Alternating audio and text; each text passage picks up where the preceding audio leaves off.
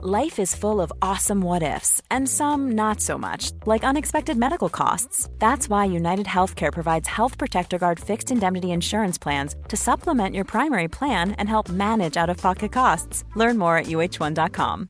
Hey, I'm Ryan Reynolds. At Mint Mobile, we like to do the opposite of what Big Wireless does. They charge you a lot, we charge you a little. So naturally, when they announced they'd be raising their prices due to inflation, we decided to deflate our prices due to not hating you. That's right. We're cutting the price of Mint Unlimited from $30 a month to just $15 a month. Give it a try at mintmobile.com slash switch. $45 upfront for three months plus taxes and fees. Promote for new customers for limited time. Unlimited more than 40 gigabytes per month. Slows. Full terms at mintmobile.com.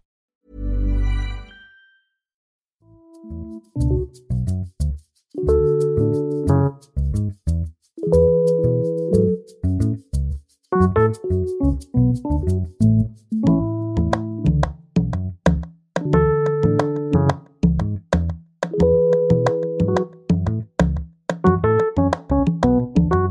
Ja, visst, du lyssnar på ett nytt avsnitt av Sinnessjukt med mig, Sol och våraren Christian Dahlström. Idag ska du få den andra delen av uppföljningen av Freud-dokumentären där jag och psykologen Dan Katz pratar om dokumentären och Freud och annat.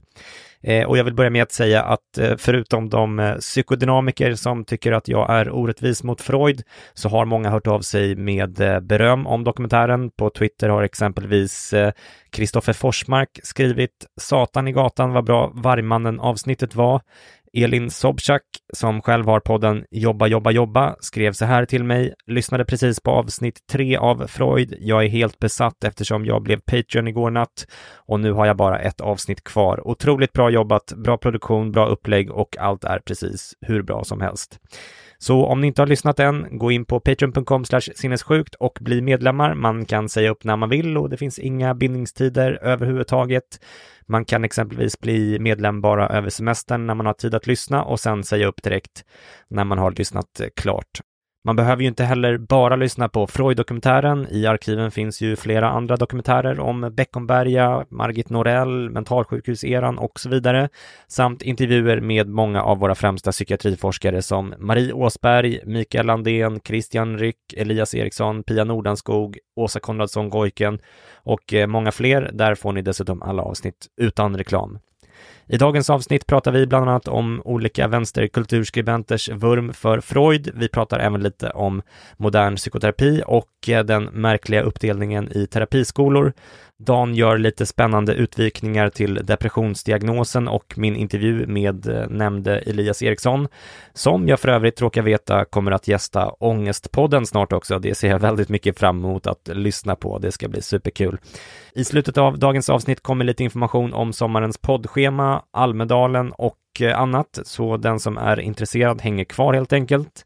Men nu har ni återigen en timmes eh, psykiatrimys framför er, så vifta bort de eh, påträngande tankarna om samlag med era föräldrar och fokusera istället helt på vårt samtal, om så bara för en stund, när vi nu återigen besöker den fantastiske Dan Katz.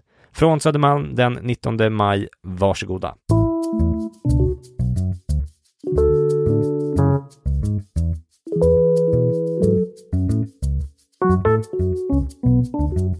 Ditt andra ämne, om, om du inte hade något mer att tillägga där, så eh, vet jag att du ville ta upp lite mer kring det här med terapiskolor och eh, som du var inne på lite grann tidigare. Ja, att det är olo det, ologiskt med den uppdelningen. ja, nej, nej, men alltså vi har ju ett grundläggande problem. Eh, och det är just det här att det har liksom blivit som två fotbollslag. Mm. Det finns ju några fler fotbollslag också, men de som dominerar är då KBT och PDT. Mm. Eh, och hur, hur i hela fridens namn kan det ha blivit på det viset? Mm. Eh, det som är väldigt olyckligt med detta är ju just det att vi enas inte kring det som borde vara det självklara.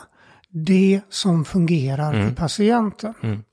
Och vad är det som fungerar för patienten? Ja, det forskas det massvis på. Mm. Då får vi enas kring detta. Mm.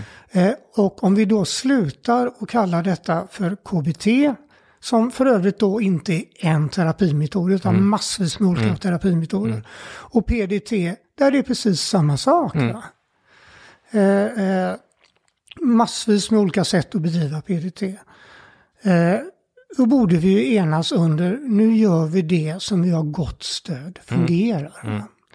Eh, för vad, vad, vad, är det som har orsakat den här uppdelningen? Ja, det är ju naturligtvis att eh, eh, man var liksom tvungen att göra på det viset därför att eh, det gick inte att liksom, alltså det är väldigt svårt att sammanföra. Det, här har vi ett problem.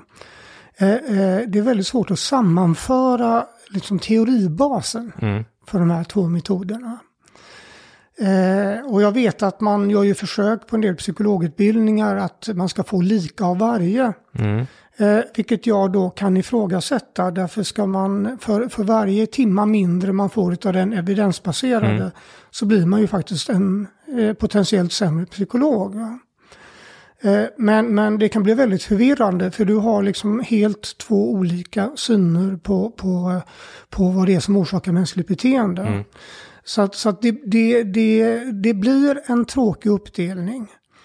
Och det blir ju också naturligtvis det som eh, ja, du var inne på, det här sunk cost. Då, att, mm, mm. Eh, har du utbildat dig, låt oss säga att jag nu har utbildat mig i KBT mm.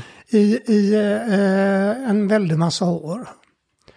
Eh, och sen så dyker det upp någonting helt annorlunda. Då kommer jag, precis som eh, många psykodynamiker, vara ganska obenägen att ta mm. till mig det. Mm. För att eh, det, det betyder att jag måste lära om mm. helt. Mm. Eh, och det, måste, det betyder också att jag måste ifrågasätta det jag har gjort under kanske 10, 20, upp till 40 mm. års mm. verksamhet. Eh, eh, och eh, jag skulle vara så tacksam om vi faktiskt slapp de här indelningarna. Mm. Och så får vi liksom börja om från början. Eh, eh, det här är evidensbaserad behandling byggd på grundforskning som, som liksom är välgjord. Och så börjar vi om där. Och mig vetligen finns det bara en psykologutbildning som gör detta helhjärtat och det är den på Karolinska institutet. Okay. Mm. Och då kommer folk protestera och säga, ja men det är ju nästan bara KBT. Ja, så är det, för så är forskningsläget nu. Mm. Men det betyder ju inte att det kanske ska vara KBT om 10 eller 20 nej, år. Nej, exakt. Utan då kan det vara något helt annat och det kan mycket väl vara så att en del grejer är så lättbehandlade medicinskt så att vi kommer inte ens behöva mm. använda mm. Eh, de psykologiska mm. verktygen längre. Mm. Eh, så vi måste ju anpassa oss till detta. Mm. Men eh, som det är nu så, så blir det liksom ett ställningskrig som mm. är väldigt olyckligt. Och jag är livrädd för att vi som håller på med KBT bara diskvalificerar allting som kommer från PDT-hållet. Mm. Vi får fasen inte göra samma Nej. sak. Eh, och jag kämpar med detta. Jag mm. vet att jag har en bias. Mm, mm, mm. Eh, och, och, folk som har sett min inlägg på eh, sociala medier tror nog att jag avfärdar allting. Men det gör jag inte. Nej. Men det där, det är en kamp, det är svårt. Men det är ju ändå en väldigt ologisk uppdelning som jag, mig vetligen i alla fall inte finns några andra eh, sjukvårdsdiscipliner. Alltså man har två olika ideologier och att man ifrågasätter fördelningen av eh, som du var inne på nu, hade vi mycket KBT där, alltså det är som att, ja men hjärtläkarutbildning, ja men varför har ni mycket av den här utbildningen då, liksom, alltså varför tar ni inte den här metoden som, ja den är inte lika bra, men det är den jag gillar bäst, typ, alltså, det är en så himla eh, ologisk invändning bara, ett ja. ologiskt indelning från början och dessutom eftersom jag är ekonom då så tycker jag att det låter eh, kolossalt slösaktigt att ha två olika utbildningar, även om de delvis löper parallellt eh, sådär som jag förstått det, eh, men med liksom olika läroböcker, olika lärare med respektive ideologisk utbildning, olika kurser och så vidare. Och sen särskilt alltså när man som patient, och, uh, som jag har fått höra massvis, att det liksom inte finns några resurser i psykiatrin och sådär, då blir det extra provocerande när en massa skattepengar går till att underhålla en sån här ideologisk tvåspårig utbildningsmodell. Jag tycker det känns uh, väldigt konstigt. Ja, nej, nej, absolut. Alltså det är ett slöseri med skattepengar, men det skulle jag vilja säga, det är det minsta problemet. Ja, Problemet jo, är ju jo. att eh, folk går en, en eh, lång och dyr utbildning som de själva också eh, lägger ner en massa arbete i. Eh, eh, och sedan så kan de inte hjälpa patienterna på bästa sätt. Mm. Patienterna, vi som har betalat för utbildning, vi får helt enkelt inte valuta för pengarna. Nej. Eh, vad får vi för pengarna var det väl någon som sa. Mm. Mm. Men vet du, jag bara kommer att tänka på nu att eh, jag tror att det var Robin Fondberg som är psykolog och, och forskare mm. som, som sa att eh, när jag pratade med henne att eh, om så här, läkarutbildning och, och psykologutbildning, alltså bara som en, en kanske eventuell motvikt till det du har sagt här om att vissa psykologer eller psykologer överlag kanske inte är så forsknings eh, Eh, baserade eller sugna på vetenskap. Så, så för mig att hon sagt att psykologer har en eh, mer gedigen liksom, vetenskapsmetodologisk utbildning i psykolog och med, vad det gäller statistik och annat sånt där. Eh, tror du att det stämmer eller hittar jag på något där? Jag tror det stämmer. Ja. Uh, uh, jag minns ju utbildningen, det var ju det som gjorde mig så paff. Att, jag vet inte hur det ser ut nu, men redan på termin ett så hade vi halva terminen så hade vi eh, experimentell metodik och det här återkom flera gånger, liksom vetenskapsteori, vetenskapsfilosofi, eh, eh, olika sätt då att, att forska på. Både, både eh, ja, positivistisk forskning och, och mer hermeneutisk forskning. Mm -hmm. Men, eh, eh, men det som gjorde mig så förbluffad på utbildningen var att vi kunde få det här Eh, eh, kunskapen. Och sen var det som den var bortblåst när vi började prata om eh, psykologiska behandlingsmetoder. Mm. Mm. Att, att då gällde inte det. Nej, nej, nej. Eh, men du har alldeles rätt i att jag tror att psykologer får eh, en gedigare utbildning. Mm. Jag, jag har ju föreläst på läkarprogrammet och eh, jag frågar dem, har ni fått läsa sånt här. Mm. För att jag hade ett avsnitt med lite vetenskapsteori mm. och nej, det var, det var nyheter för mm, dem. Mm, mm. Eh, de får det säkert senare på utbildningen. Mm. Men, men eh, jag tycker det är väldigt bra upplägg att man börjar med att lära sig hur ska jag bedöma information. Och, hur, och förstå hur den informationen har kommit till. Och sen så börjar man matas med den informationen. Men då ska man ju matas med informationen som är baserad på de här metoderna och inte på, på något annat. Ja, men eh, eh, avslutningsvis när det gäller det ämnet så kanske man kan säga då att alltså jag tycker ändå att eh, det finns eh, hopp om eh, framtiden på något sätt. Att även psykodynamiska eh, personer har blivit mer forskningsintresserade. Mm. den grundläggande vetenskapsmetodologiska utbildningen verkar ändå god. Och det finns ändå, tycker jag, tecken på att kbt också eh, har insett det du var inne på alldeles nyss, att man kanske måste bli lite mer ödmjuk och släppa in eh, psykodynamikergänget och enas om något gemensamt. Eh, det kanske är mycket kvar där, men det känns ändå som att man kan se en framtid där det finns ett, eh, ett mer vetenskapligt eh, liksom, underbyggt sätt att arbeta för psykologer. Är jag, är jag för optimistisk då eller? Du är optimistisk, eh, men nej, nej, men tendensen är ändå åt det hållet. Replikationskrisen och att de börjar städa upp lite grann där, eller? Ja, nu kommer du in på något annat. Ja. Därför att jag börjar bli eh, eh, mer och mer skeptisk även till resultat som jag själv har gillat. Mm. Liksom, jag gillar ju dem därför de bekräftar min bekräftelse. ja, exakt. Ja. Eh, eh, så att, eh, nej, nej, men det finns ju till exempel en del diagnoser där jag har en personlig upplevelse som jag delar med många andra. Där vi har evidensbaserade metoder som sägs fungera men jag tycker inte det funkar så bra i verkligheten mm, faktiskt. Mm, mm. till exempel GAD. Mm. Tycker alla psykologer jag känner är, är väldigt svårbehandlat. Mm. Eh, och jag förstår varför det är svårbehandlat. Alltså det, det, eh, det stämmer så att säga med teorin. Mm. Men det är lik förbaskat svårbehandlat. Mm. Mm. Och, och, eh, och då börjar jag undra lite, ja men hur ligger det till med effekten på en del av de här studierna? Mm. Och det gäller ju naturligtvis alla KBT-behandlingar. Mm, mm. Men jag vet att jag gick i, eh, jag lyssnade på ett föredrag eh, där, där eh, Gerhard Andersson som mm. är professor i Linköping, det var ganska länge sedan han mm. höll det, men han har liksom gått igenom eh, eh, liksom forskningen och han, han har själv deltagit i flera metaanalyser. Och, mm. eh, och där han sa att tendensen när det gäller depression mm. och KBT, den är över tiden nedåtgående. Mm. Det blir sämre och sämre. Eh, däremot när det gäller ångestsyndromen mm. så, eh, då, så tyckte han att det blev starkare och starkare. Mm.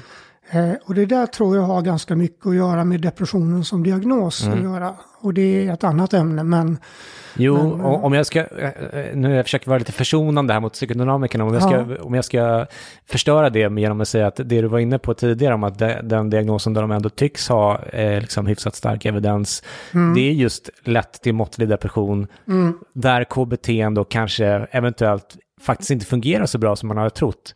Så Nej. det, det är ju lite en nesa för dem att liksom, jag är säker på att de inte ser det så, men att ja, här, här, där kanske det finns något som, eller mycket som talar för att det, det, det inte riktigt funkar och att de har fått lika, lika bra resultat som KBT kanske, kanske inte säger så mycket. nej, alltså man kan ju hävda det. Eh, är det okej att jag pratar om diagnosen eh, depression? Absolut. Ja, eh, därför att ja, det är jag själv som har bestämt mig för att det är en slasktrattsdiagnos. Om man tittar på diagnoskriterierna så är det sömnsvårigheter, du sover för mycket eller sover för lite. Eh, du oroar dig, du har tappat tro på framtiden. Eh, alla, alla som har en dator kan googla alla diagnoskriterier. Apropå detta att alla, alla diagnoser är egentligen bara att du gör något för lite Ja, eller ja. något annat för mycket. Ja. Eh, och och orsakar det här problem för dig, ja då har vi kallat det för en diagnos. Eh, så där kan man ju ifrågasätta, är detta en sjukdom överhuvudtaget? Nej, det är överskott och underskott av beteenden. Eh, eh, men visst, absolut, jag tror absolut att det finns liksom till exempel fysiologiska orsaker. Eh, så om vi tittar på diagnosen depression så kan man nog vara rätt övertygad om att vi har en medfödd benägenhet till att oroa oss. Eh, till att ha mer eller mindre allmän energi, vad man nu ska kalla det, alltså pigghet. Eh, och man ser ju att en hyfsad eh, ärftlighet i ganska många diagnoser. Eh, och samma sak med ångest. Eh, eh, vi ser att det finns en klar ärftlighet. Det, det, det finns en ärftlighet egentligen när det gäller alla psykiatriska diagnoser. Eh, eh, och vi ser att medicinsk behandling faktiskt fungerar ganska bra på många diagnoser. Och så ser vi att KBT och ibland psykodynamisk terapi fungerar ganska bra. Och så tittar vi på, eh, på diagnosen depression. Okej, eh, hur kan det komma sig att du är nedstämd? Ja, naturligtvis så kan det ju vara någonting i din hjärnas kemi som gör att du kanske alltid har varit lite låg. Eh, och det är ju ganska många som jag pratar med som säger att jag har alltid varit låg. Eh, eh, du kan också kanske inte alltid ha varit nedstämd men du har väldigt mycket ångest. Eh, och ha ångest är jobbigt.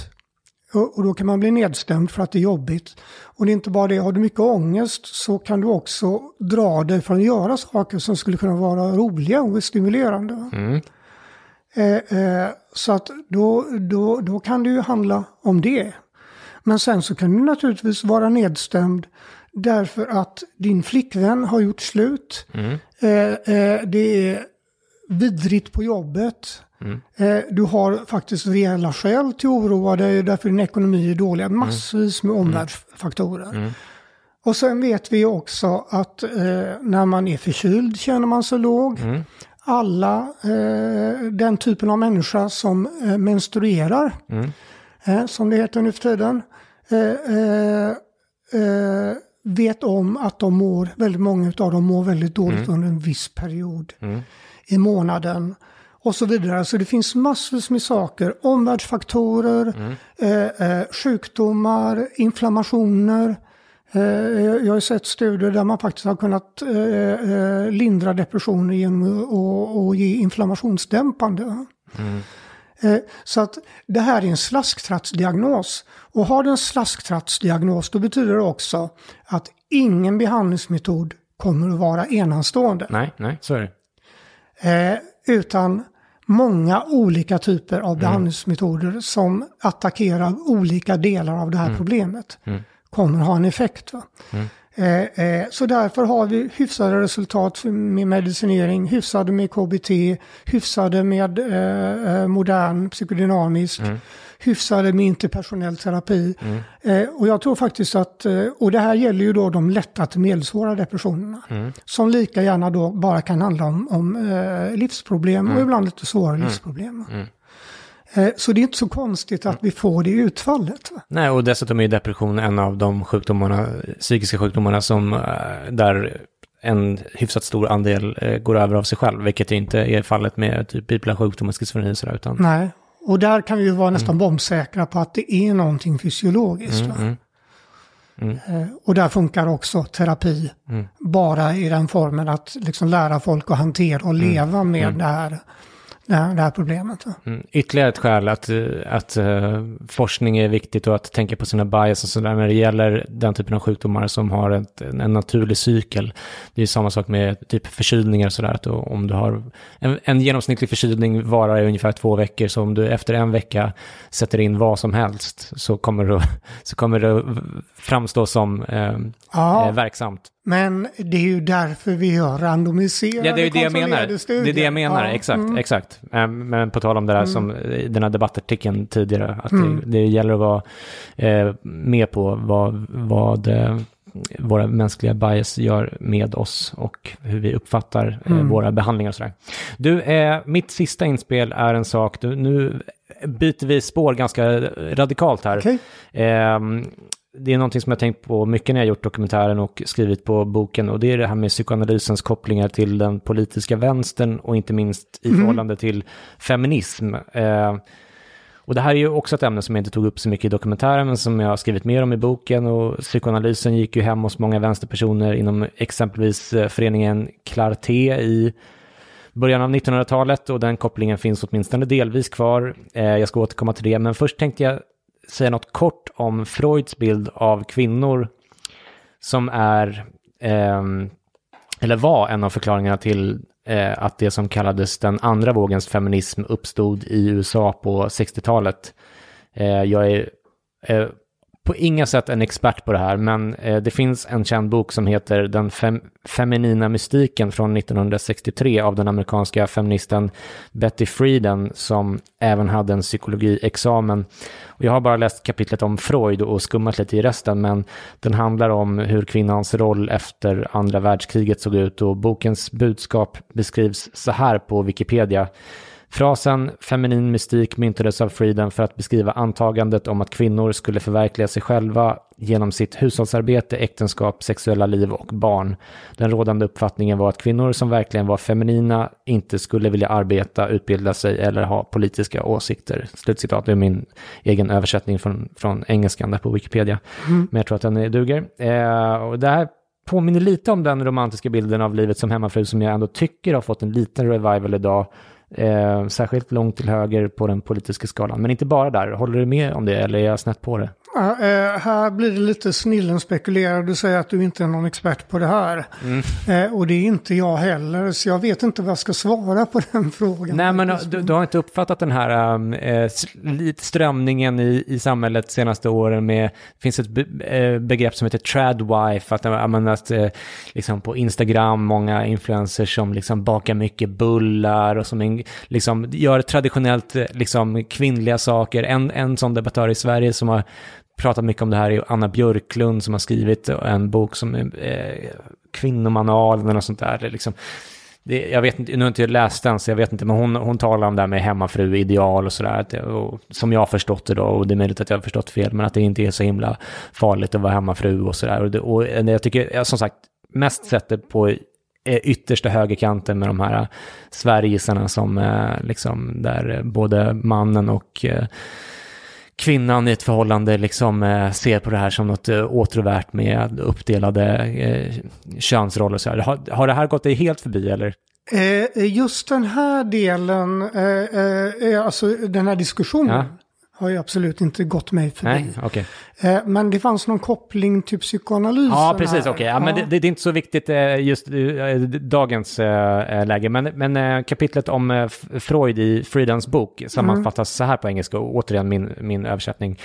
Eh, I detta kapitel kritiserar Friedan, som hade examen i psykologi, psykoanalysens grundare Sigmund Freud, vars idéer var mycket inflytelserika i USA vid tidpunkten för bokens publicering. Hon poängterade att, kvinn- att Freud såg kvinnor som naiva och avsedda för ett liv som hemmafruar och påpekar att Freud skrev följande. Jag tror att alla reformer inom lag och utbildning skulle bryta ihop inför det faktum att långt innan den ålder då en man kan uppnå en ställning i samhället har naturen avgjort kvinnans öde genom skönhet, charm och ljuvlighet. Lag och sedvänja har mycket att ge kvinnor som har undanhållits dem, men kvinnans ställning kommer säkerligen att förbli vad den är. I ungdomen en avgudad käresta och i mogna år en älskad hustru.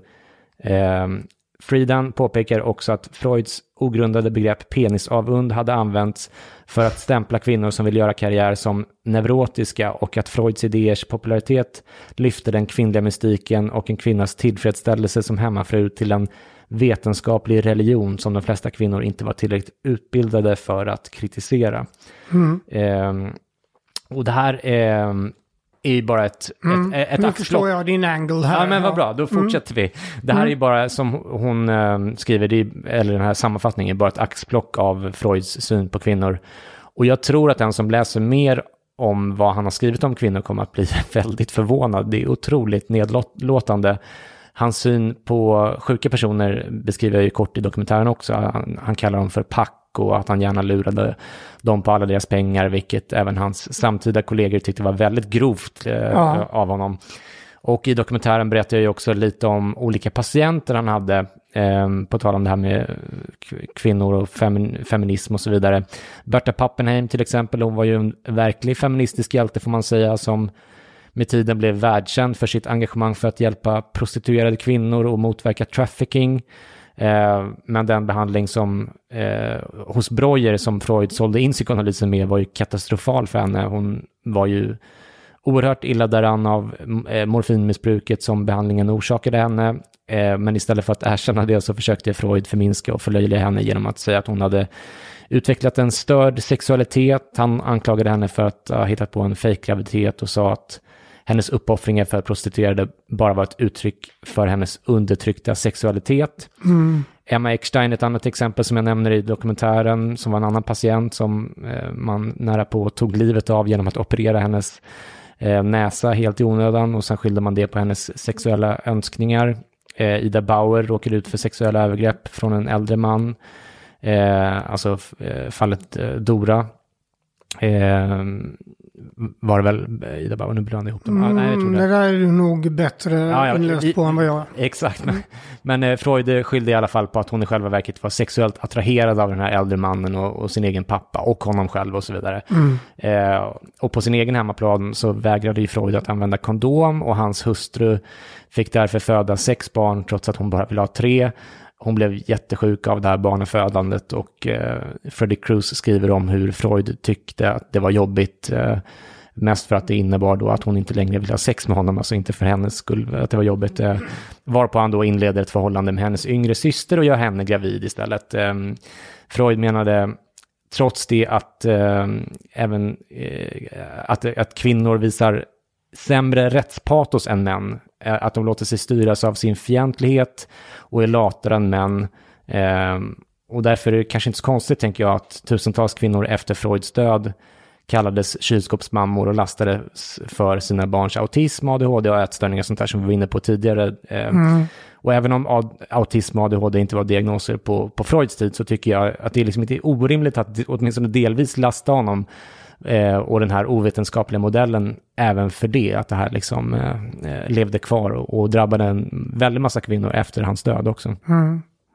Eh, du hade ett bra uttryck för det här när man kritiserar någonting som egentligen ska hänföras till uh, tidsandan. Wig-historia, precis. Mm. Ja.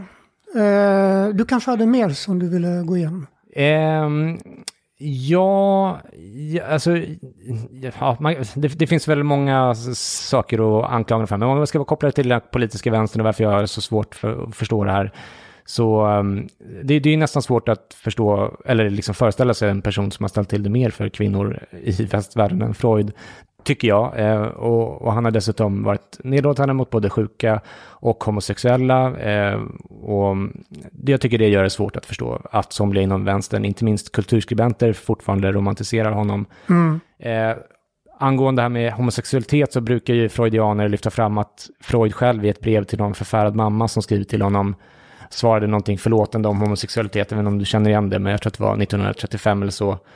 Eh, men så fort det var någonting fel på någon så var han liksom snabb att säga att det var en undertryckt homosexualitet eller så hotade han Mm. med alltså, att någon skulle bli homosexuell om de inte gjorde som han sa. Som när han, eh, som jag nämner, tror jag i dokumentären, uppmanade en patients älskare att skilja sig från sin man och bli tillsammans med patienten Horace Frink för att Horace annars skulle glida in i en sorts dold homosexualitet och sådär.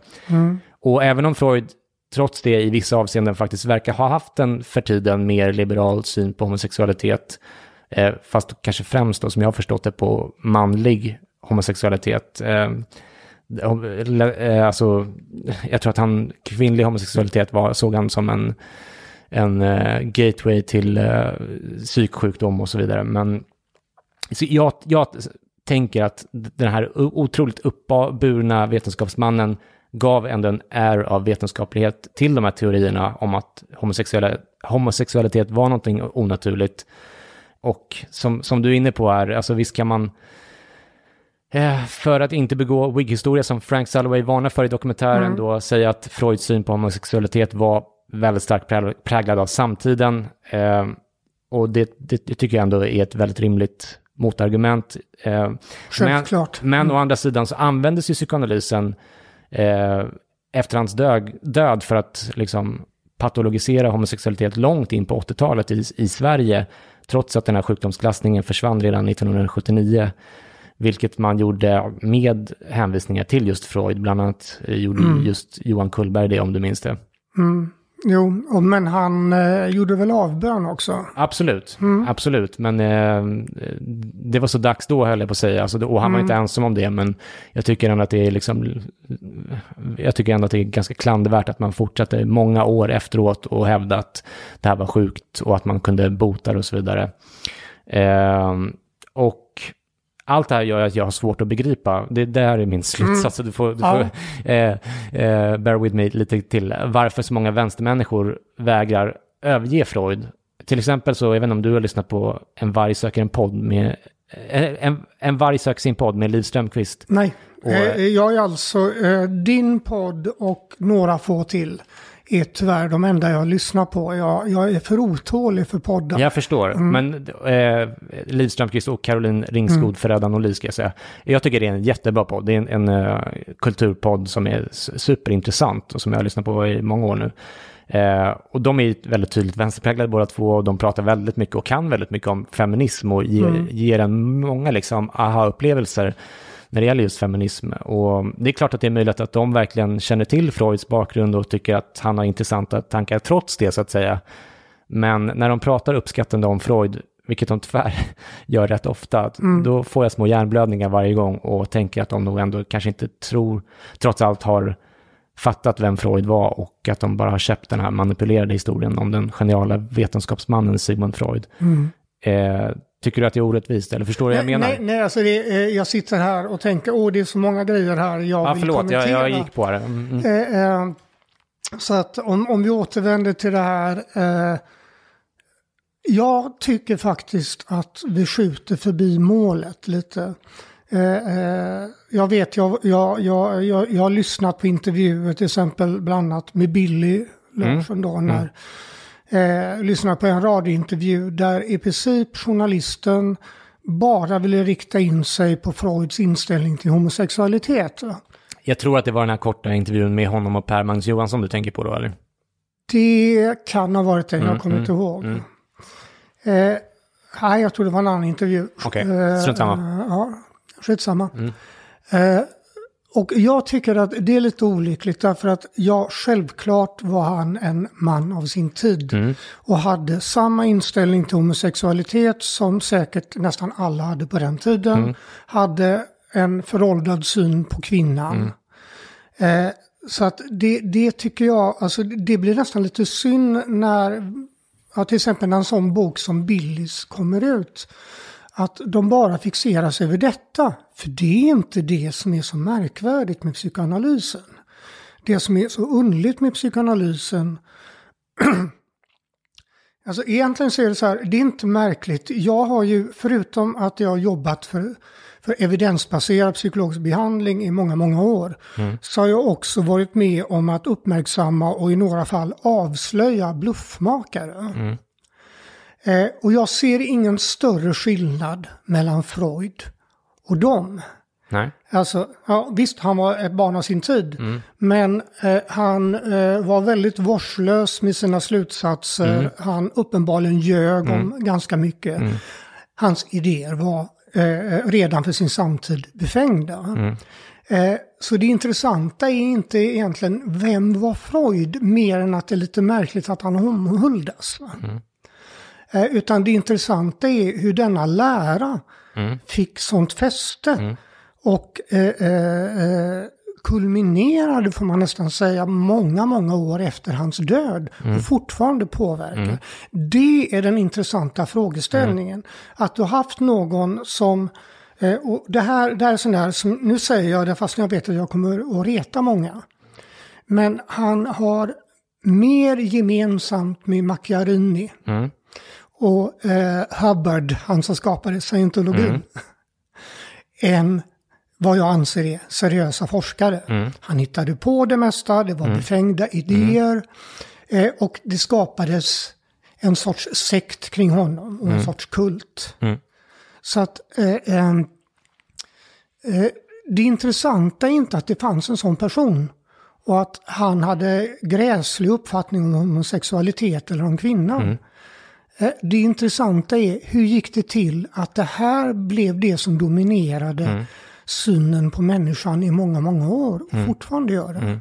Så det, det är liksom den ena saken. Så att jag tycker det är fel vinkel att kritisera honom för, för hans syn på kvinnan eller, eller på homosexualitet. Sen så kan jag mycket väl tänka mig att psyko, psyko, eh, lära eh, kanske förlängde de här fördomarna. Eh, eh, och det är olyckligt, men eh, det, det får vi ju snarare i så fall eh, eh, skylla på dem som liksom höll så fast vid detta. Och varför gjorde de det?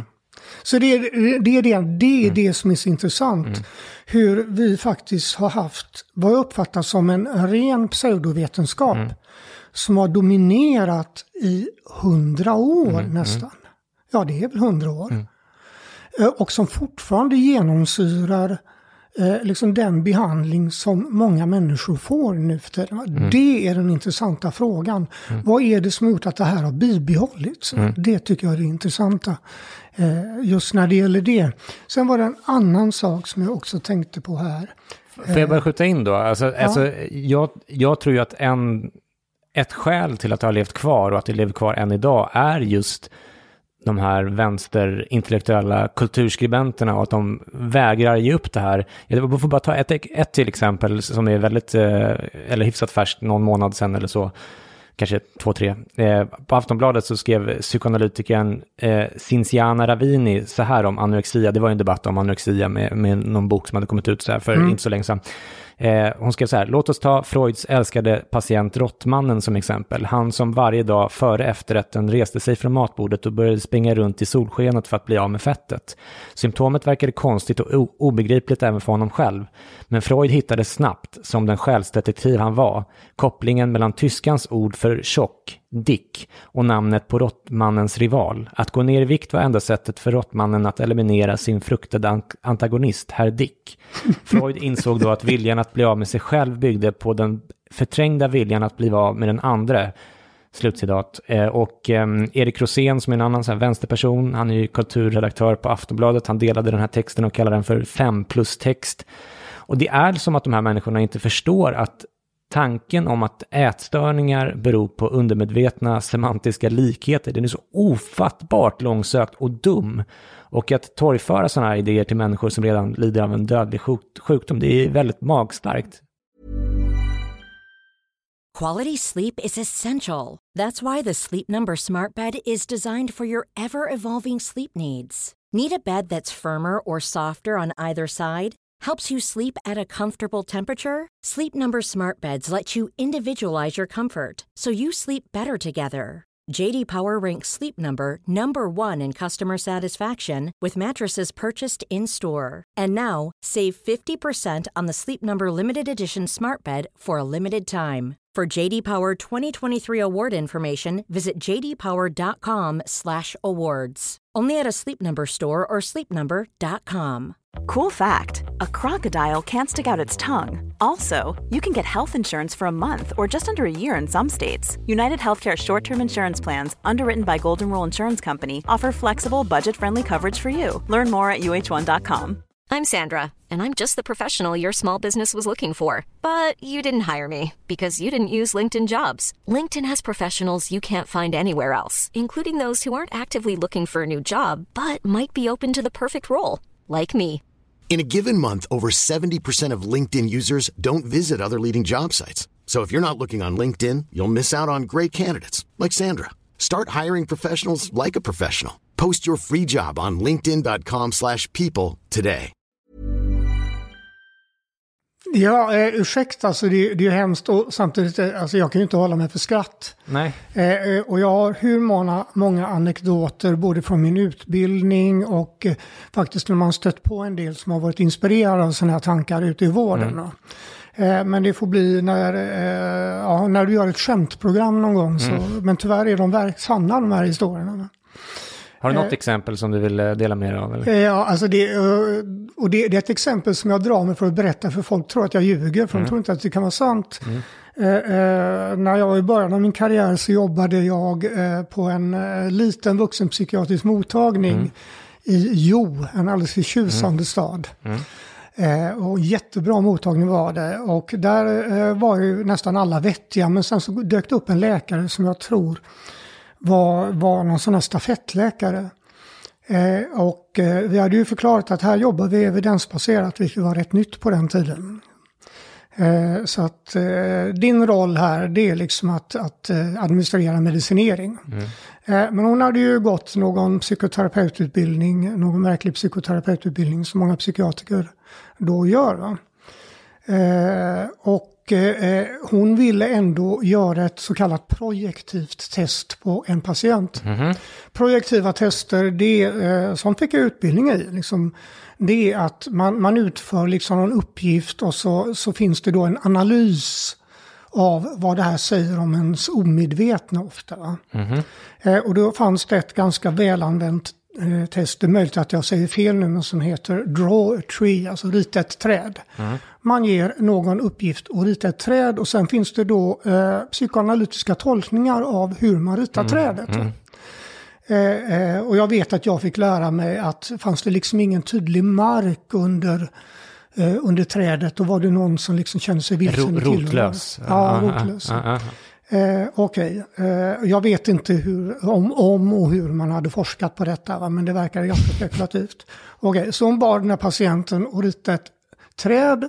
Patienten ritar ett träd och så kommer hon till behandlingskonferensen, läkaren, och visar upp det här trädet och säger Titta, hon har ritat ett fruktträd. Det är någonting hon fruktar. och du vet, vi kunde inte ens hålla oss för skratt. Eh, Så det var ju lite jobbigt för den läkaren. sådär. Men visst, det här är ju, det här är ju extremexempel. Jag tror säkert att folk kan dra hemska historier om folk som har gått i KBT också.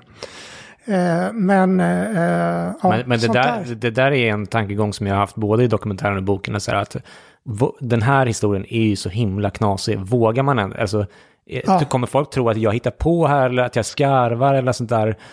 Mm, Sen har jag liksom i slutändan laddat till att jag kan inte hålla på så, utan jag måste berätta det som, som står ändå, så att säga, Ja, det som ja. är sant och, och riktigt.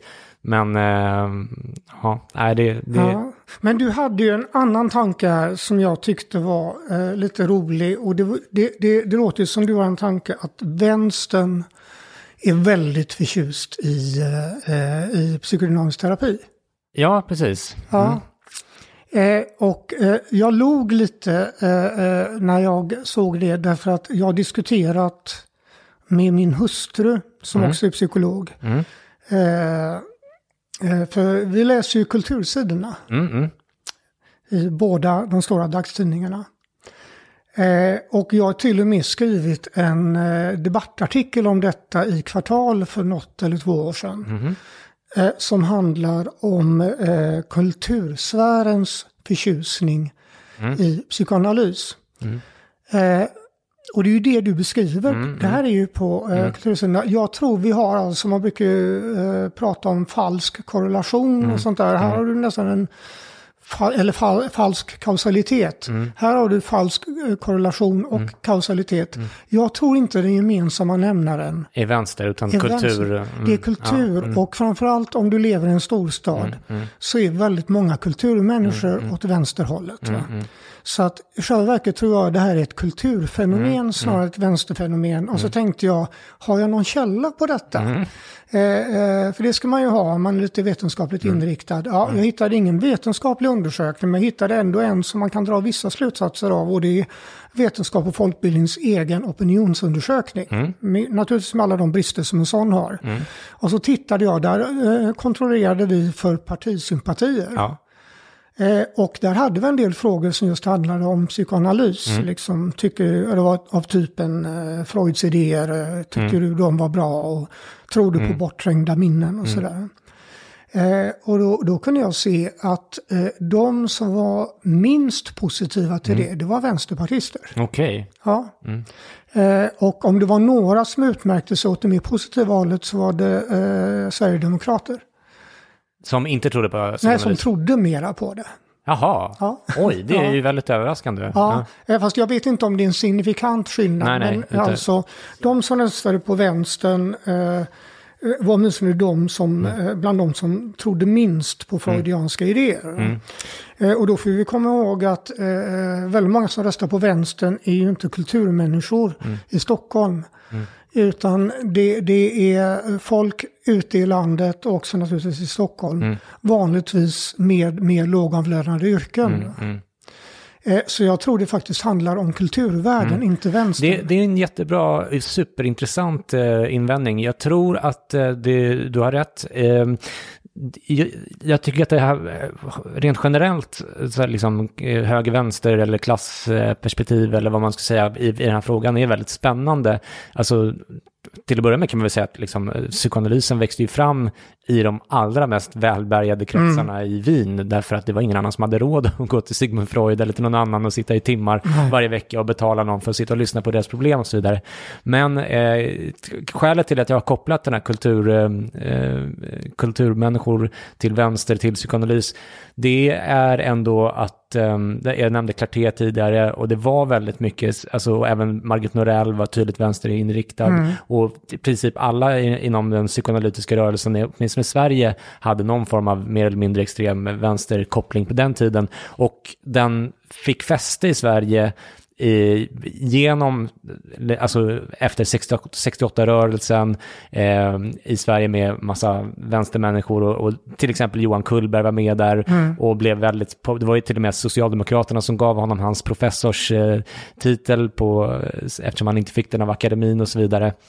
Eh, så att det, det var ändå det, det, jag tror att den, och det var många marxister inom eh, alltså, psykoanalysen i Wien eh, med ett, en Wilhelm Reich som försökte gifta ihop eh, marxismen och, eh, och psykoanalysen, men det var flera andra som gjorde samma sak. Och, eh, Erich Fromm var en annan sån eh, marxist som eh, var väldigt, eh, eh, som skrev mycket om Marx och som var psykoanalytiker, även om han säkert var okonventionell på många sätt där också. Så att jag tycker väl ändå att det finns en historisk koppling, även om kanske du har rätt i att den inte är lika stark idag. Nej, alltså den här historiska kopplingen är inte så konstig därför man trodde att detta var en vetenskap. Va? Mm. Eh, eh, så, så att, men att man nu 2023, Mm. eh, och det var lite det jag antydde Mm. i min debattartikel, att folk som jobbar inom kulturen anser sig nog vara väldigt allmänbildade. Mm. Men det verkar som de någonstans har liksom släppt eh, eh, liksom den delen av all, allmänbildning som handlar om vetenskaplighet. va? Utan det handlar, det har liksom blivit isolerat kring kulturyttringar. Eh, och sen har jag en väldigt stor förståelse för att de tycker att psykoanalysen är viktig. Därför den, var, den är viktig för att förstå eh, väldigt mycket kulturyttringar. Ja, eftersom absolut, den absolut. inspirerade. Ja, ja. Eh, Att det sen var en pseudovetenskap är en annan sak. Va? Men vi hade inte haft Salvador Dalí Nej, förmodligen. Och vi hade inte haft surrealismen eh, ifall man inte började prata om det omedvetna och, och konstiga strömningar i, i, i det undermedvetna och så vidare. Han var ju oerhört, eh, han idoliserade som jag förstått Sigmund Freud, Salvador han. Dalí. Ja, precis. Och Ja. det- till och med när jag var där på museet så, så finns det en sida ur eh, Sigmund Freuds eh, anteckningsbok där han skrivit upp vilka som kommer på besök och då står det Salvador Dalí bland alla de andra namnen som har Mm. varit där. Och det sitter till, till och med ett porträtt av Freud som Salvador Dalí har målat. Så, här, så skriver de lite grann om deras gemensamma historia. Så, där, så att eh, du har helt rätt i. Och jag, menar, jag, och, jag, och jag kan verkligen förstå att psykoanalysen som sådan eh, kan ja, liksom ha alstrat en massa konst och liksom jag blir själv så här, på, på ett sätt inspirerad av att läsa om de här knasiga teorierna och, och liksom att tänka utanför boxen på ett sätt som ju kan vara väldigt stor fördel ifall man försöker skapa stor konst, så att säga.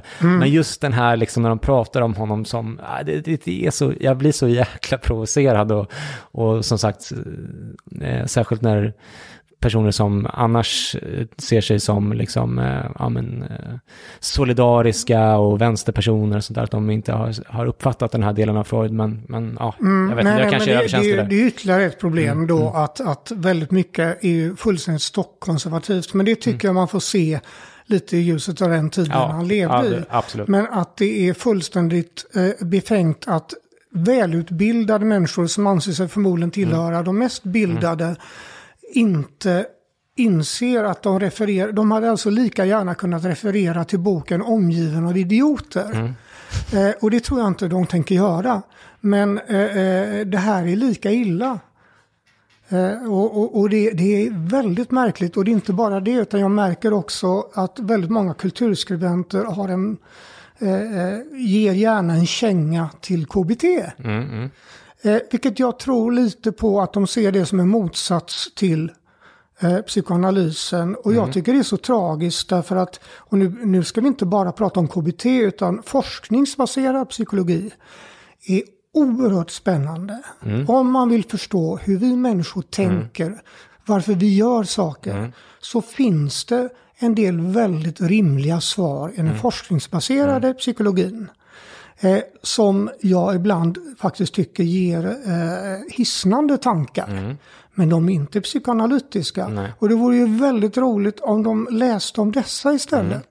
Som också skulle kunna ge upphov till stor konst och liksom både alltså gestalta folks eh, karaktär och deras eh, relationer eh, i, en bok eller i en, alltså en roman eller i en film och så vidare. Att det skulle kunna ge liksom, ja, men konstnärliga sanningar eller att det skulle, förstår du vad jag menar? Ja, fast jag tror också att det finns en risk att väldigt många skulle liksom tappa inspirationen. Därför att man, alltså hela den här symboliken som finns inom psykoanalysen. Eh, eh, det är klart att det blir en lite mer krass syn på det på något sätt. Va? Eh, och det finns eh, en av mina favoritförfattare eh, är Kurt Vonnegut. Ja, okej, jag har inte läst. Men, Nej, åh, du måste, men det, jag tror det här är en generationsfråga. Alltså, han var som störst på 70-talet, 80-talet. Eh, blandade högt och lågt måste jag nog säga, men när han var bra var han riktigt bra.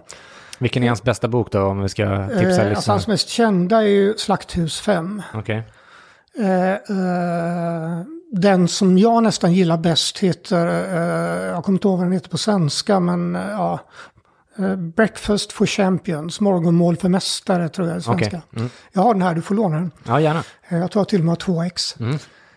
Eh, och han har ju, han har ju sett att skriva, han, eh, ursäkta om jag liksom breder ut mig här Nej, nej, lite, kör, men, kör, kör. men jag har även läst eh, eh, eh, när han eh, i en eh, essäsamling som beskriver han liksom hela processen när han skriver. Och det är att han skriver och sen så tar han bort alla ord som inte tillför någonting. Eh, Så att han är på sätt och vis väldigt lättläst. Det, blir- och det blir väldigt krasst. Men det gör också att man ibland får aha-upplevelser. Och jag kommer ihåg, och det här var långt innan jag läste psykologi. Eh, så är det, det är Breakfast for Champions, så är det en kille som går in i en psykos. Okej, hur beskriver Kurt Vonnegut det här? Ungefär så här. Ja, och då var det några dåliga kemikalier i hans huvud som fick honom att tänka att det här var en bra idé. Och så var det slut med den analysen.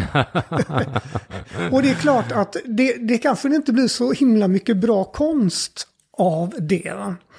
Eh, men det kan bli en annan konst mm. av andra eh, eh, sätt att se på människan. Mm. Vi har ju eh, jätteintressanta teorier om hur språket och, och eh, formar vårt tänkande och vice versa. Mm. Eh, eh, som till och med har experimentellt stöd. Så att det, det, det finns massvis med intressanta tankar. Tänk om de kunde sätta sig in i det istället. Mm.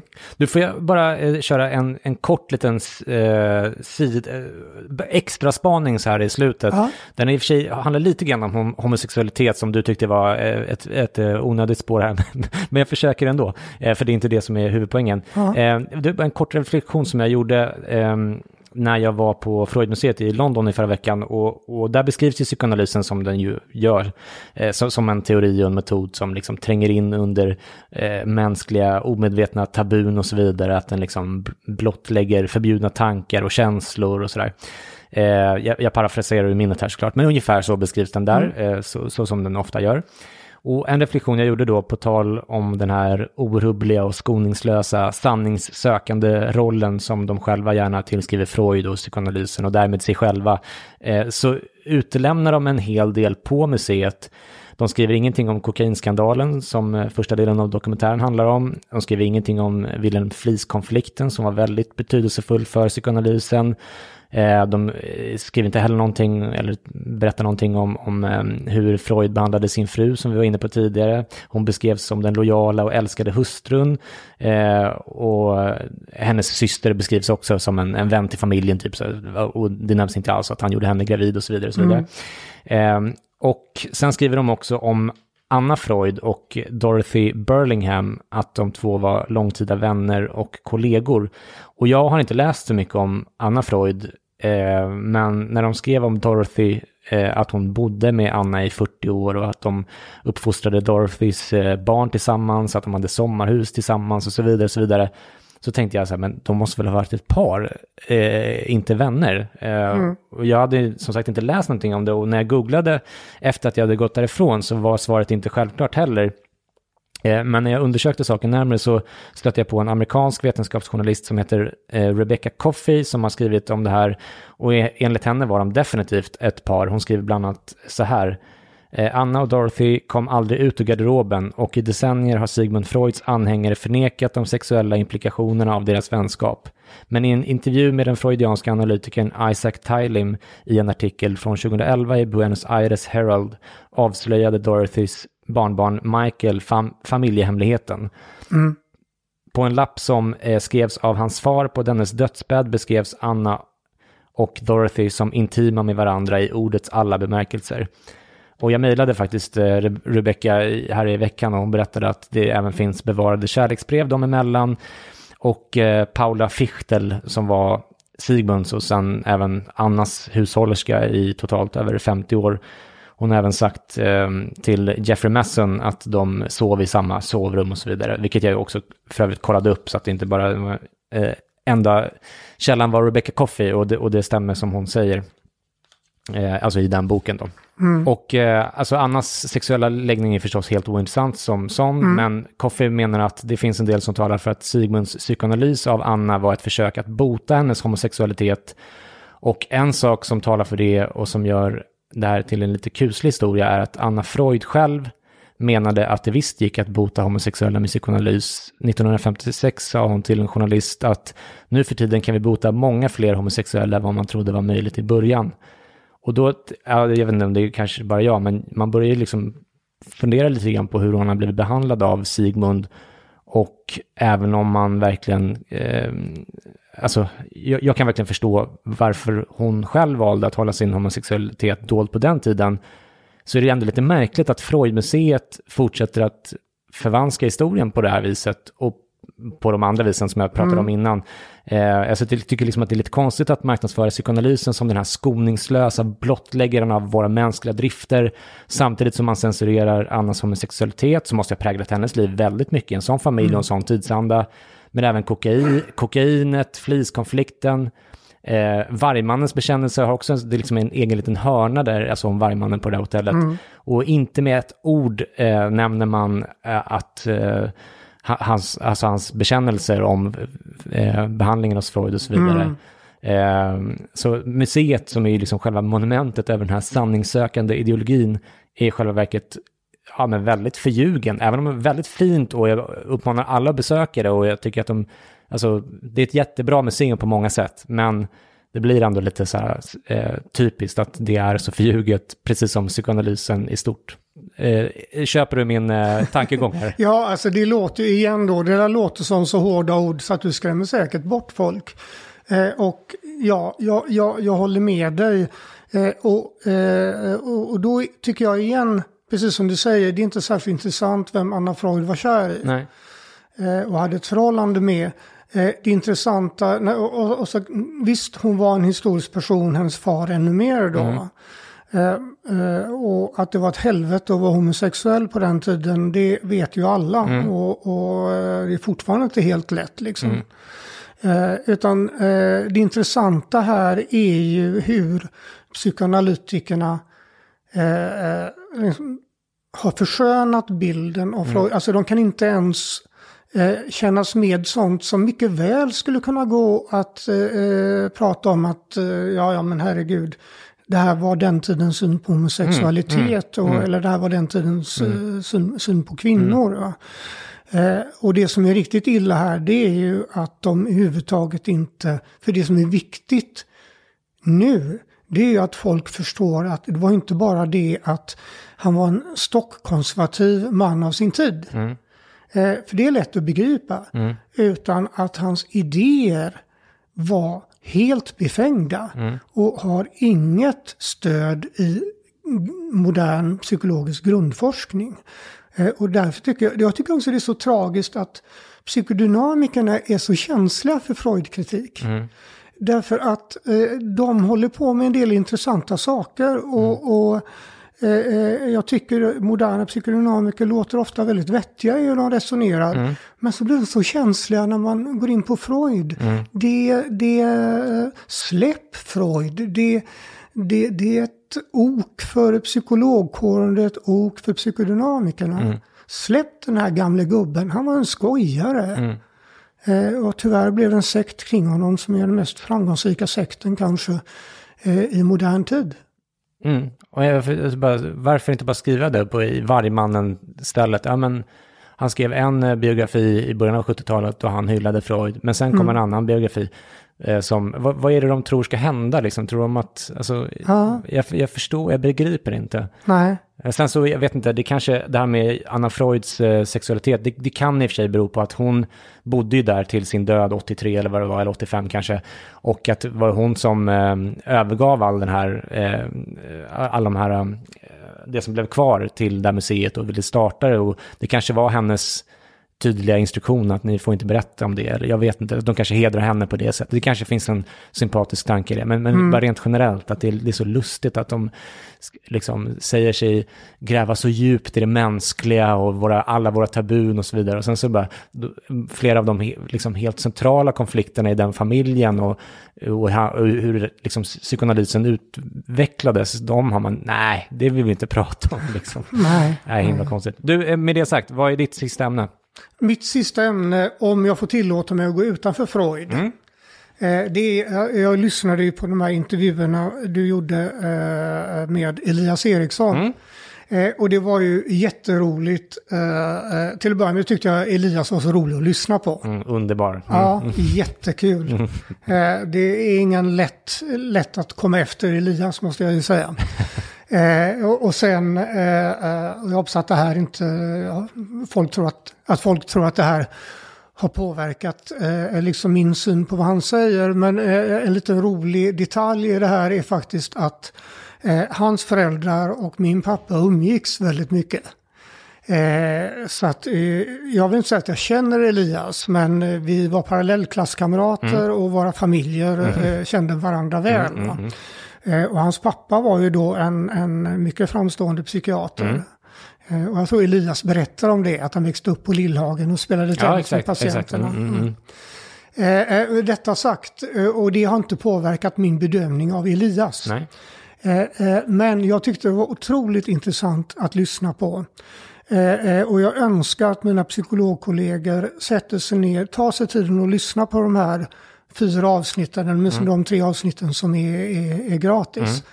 Mm. Eh, för han säger så mycket klokt och bra. Mm. Eh, eh, och eh, ja, i min synvinkel, det, det, finns ju liksom ingen diskussion om att det finns fysiologiska orsaker mm. till mänskligt beteende. Mm. Det vore konstigt annars. Ja, verkligen. Eh, helt befängt. Mm. Eh, och det finns ingen diskussion om att eh, eh viss medicinering funkar. Eh, så det kan vi bara lägga åt sidan. Eh, så jag tyckte det var jätteintressant. Och en sak som jag också tyckte var väldigt intressant och, och eh, ganska cool att höra ifrån honom, det var just det att han sa att vi vet att det fungerar, men vi vet väldigt lite om hur det fungerar. Mm, mm. Och det var väldigt intressant att höra det från någon som jag bedömer är kanske en av Europas främsta forskare mm. på det här mm. området. Mm. Eh, eh, och tog också lite udden av den här kritiken som en del av mina psykologkollegor mm. har, har gett att ja, men nu har man visat att den här serotoninhypotesen Mm. Eh, inte stämmer. Och Elias säger, ja men den släppte vi för länge mm. sedan. Det kan till och med vara så att man har för mycket serotonin ibland. Mm. mm. Eh, men vi vet att det fungerar. Mm. Så det tyckte jag var jättebra mm. och väldigt intressant. Eh, men sen så är det lite roligt för Elias är ju inte läkare, han är ju farmakolog. Mm. Eh, och, och, när han då ska beskriva KBT så märker jag att han har ingen susning om vad KBT är. Och det behöver han inte ha, han är farmakolog. Och det kan möjligtvis ha påverkats av att han faktiskt är i Göteborg. Är han inte läkare? Han pratar väl om att han jobbar som underläkare i psykiatrin och så här. Ja, jag vet ja, inte det, det, om han, ja, det är möjligt att han är mm. läkare. Mm, Då mm. får han ursäkta mig här. Mm, mm, men han har nog inte jobbat som läkare. Nej. Han är inte psykiater. Så nu Nej, det tror jag inte. Nej, ja. eh, eh, men, men eh, så dels hans beskrivning av vad han tror är KBT är Eh, lite lustigt, det, det, är typ det man säger under kanske tio minuter första gången man träffar någon. Mm. Mm. Och sen sätter behandlingen igång. Mm, mm. Eh, men det första som slog mig där, det var ju det att han vet, han säger det rent ut, vi vet inte varför det här fungerar. Mm. Och då tänkte jag, det här är intressant, för vi vet ganska bra varför våra metoder fungerar. Okay. Ja, eh, alltså, eh, jag menar den, eh, den grundforskningsmässiga grunden när det gäller inte bara mänskligt beteende utan i princip alla varelser som har ett nervsystem visar på det som bland annat Skinner forskade på. Det kallas för operant inlärning, det vill säga ett beteendes konsekvens mm. styr om det ökar eller minskar. Mm. Och så finns det massa eh, annat framforskat kring det. Va? Och vi har Pavlov mm. med klassisk betingning som inte bara gäller när man dreglar mm. utan klassisk betingning är att du associerar någonting med en viss känsla. Mm. En känsla är en fysiologisk reaktion.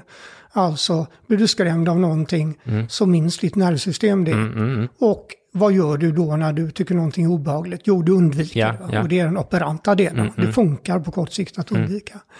Mm. Eh, och det är det som är väldigt mycket i basen för KBT. Plus en del forskning då när det gäller eh, hur vi processar information. Mm. Att vi gärna till exempel eh, ja, du känner till begreppet confirmation bias, mm. konfirmationsbias. Att har man väl bestämt sig för att någonting är på ett visst sätt så hittar man liksom Eh, tecknen på att det är så. Att det på det viset. Så. så där vet vi och vi jobbar väldigt mycket med de principerna. Mm.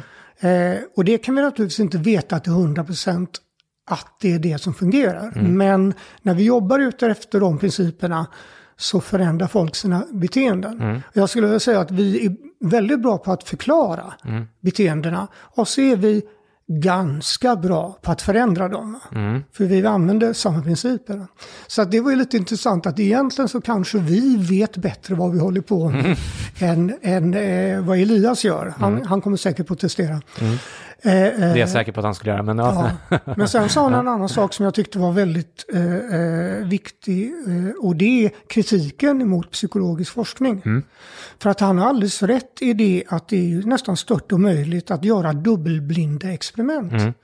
Eh, och, och, och, för de lyssnarna som inte vet vad det är, det betyder alltså att både den som administrerar medicinen eller behandlingen mm. och den som tar emot den mm. Eh, eh, vet inte om om de har fått aktiv behandling mm. eller placebo. eller, eller en låtsasbehandling. Mm. Eh, Vilket är viktigt för att man ska kunna Ja. utesluta att läkaren ger en viss medicin till någon i hopp om att det ska funka. Eller, alltså att Ja. man försöker få bort all form av eh, Mm. mänsklig bias i, även i den delen av eh, försöket. Så att eh, läkaren vet inte om det Exakt. och eh, patienten vet inom citationstecken skulle jag säga inte om det.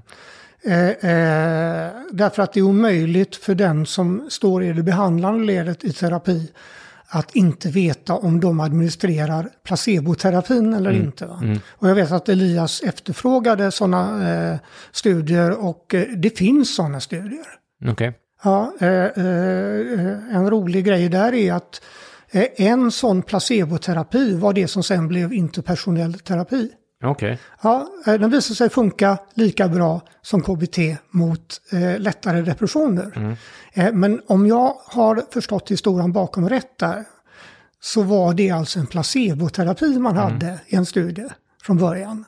Men det är väl också lite grann det han eh, kritiserar, alltså att, eh, liksom, och som jag vet att Mikael Lundén var inne på lite grann också, så, här, men hur vet du att, inte, eh, att en, en frisör skulle kunna göra samma sak genom att bara prata med dig och vara lite bussig och, och lyssna på dina problem ungefär. Han, jag tror att, som jag förstod det, så ville Elias ha en, en, flera kontrollgrupper än man jämför med till exempel läkemedel och framförallt var det väl det här med vet du, treatment as usual och eh, väntelista han eh, vände sig mot. Att det, så, Ja. att det så ofta används inom eh, KBT-forskning. Jo, nej, och det, det är naturligtvis så att ibland är det inte så himla nödvändigt att göra det där rigoröst. Därför att det anses redan etablerat att ungefär en sån här behandling fungerar och då kanske man bara vill se eh, för det, det är ju så här att vi vet ju inte alltid vilka delar i behandlingen som det är ju många saker man gör under behandling. Så att eh, man, man kallar det här för dismantling. Att liksom försöka ta reda på, okej, om jag tar bort det här momentet i behandlingen, blir den sämre då? Eller om jag lägger till det här, blir den sämre eller bättre då? Eh, Men jag håller med om den kritiken. Samtidigt så vill jag göra invändningen att det är inte helt dubbelblint eh, även många gånger när det är medicinska studier. Därför att ger du sockerpiller eh, så händer ingenting naturligtvis egentligen. Eh, eh, om du ger ett SSRI-preparat så känner ganska många av insättningseffekter. Eh, och eh, om jag ska prata anekdotiskt där så jag har ju varit med om klienter eh, som faktiskt har reagerat positivt på insättningsbiverkningarna. För att de känner att nu händer det någonting. Eh, eh, så- det där så pratade ju vi lite grann om i den också, framförallt Ja. i förhållande till, till ketamin då, men, men eh, eh, ja, problemet Absolut, att- så, att, så att helt dubbelblint blir Nej, det kanske nej, inte. Ja. nej. Men eh, jag håller med honom om att vi bör ha eh, en, en lite kritisk blick på våra studier. Mm. Eh, och jag tror han också, samtidigt säger jag till Elias, kolla in, det finns faktiskt en del sådana studier som han efterfrågar. Mm. Eh, Ja, att, eh, ja. Det, det vore ju väldigt eh, roligt att höra dig och Elias debattera eller prata om det här ämnet. Det kanske vore ett förslag jag skulle till... inte få en syl i vädret. Ja, det, får, du, får du ta dig i det. Eh, jag tänker nu när bokmässan fick Per Magnus bo- bokade av där och hans lärjunge så, och de fegar, fegade ur där så kanske de kan ha er två istället då. Fylla Vi vet inte om de fegar ur. Nej, Hallå okej. där. Ja, okej. Eh, men du, eh, med det sagt så är vi i mål. Eh, tusen tack för eh, att jag fick komma hit idag till din underbara lägenhet. Ja, mm. hemskt trevligt var det. Ja, och tack till alla som har lyssnat. Eh, om ni vill skriva till mig finns jag som vanligt på Twitter. Där även du nu, Dan, har skaffat ett konto på äldre dagar. Vad, vad heter du där? Eh, Jag vet inte. Jag- jag jag start, startade ett konto därför att någon tyckte att jag skulle twittra. Sen har jag inte orkat göra det. Men det, eh, eh, jag, jag får ju in eh, Twitter-notiser från, ja, bland annat från dig då. Så jag kan läsa dem. Men Mm. Ja, jag, eh, jag orkar inte med fler medier. Nej. Eh, eh, Var hittar man dig för att man vill ha kontakt med dig då? eh, ja, eh, ja, nu- Det gör man inte. Jo, det gör man. Eh, hur tar jag kontakt med folk? Eh, jag skriver debattartiklar, jag är väl på Facebook ibland. Och som jag lite skämtsamt brukar uttrycka det, det finns en funktion i de här telefonerna vi har.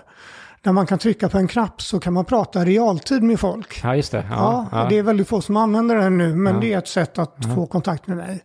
Men det betyder inte att alla som lyssnar ska ringa till mig nu, utan nej, jag kanske får börja använda mig av Twitter eller något annat. Eller TikTok kanske. Mm. Det Ska, tycker jag inte. Det tycker jag inte. Eller ska man dansa då, eller hur Nej, jag, jag vet inte, men eh, som jag förstått det går all information rakt till kommunistpartiet i Kina när man använder det så. jag vet inte.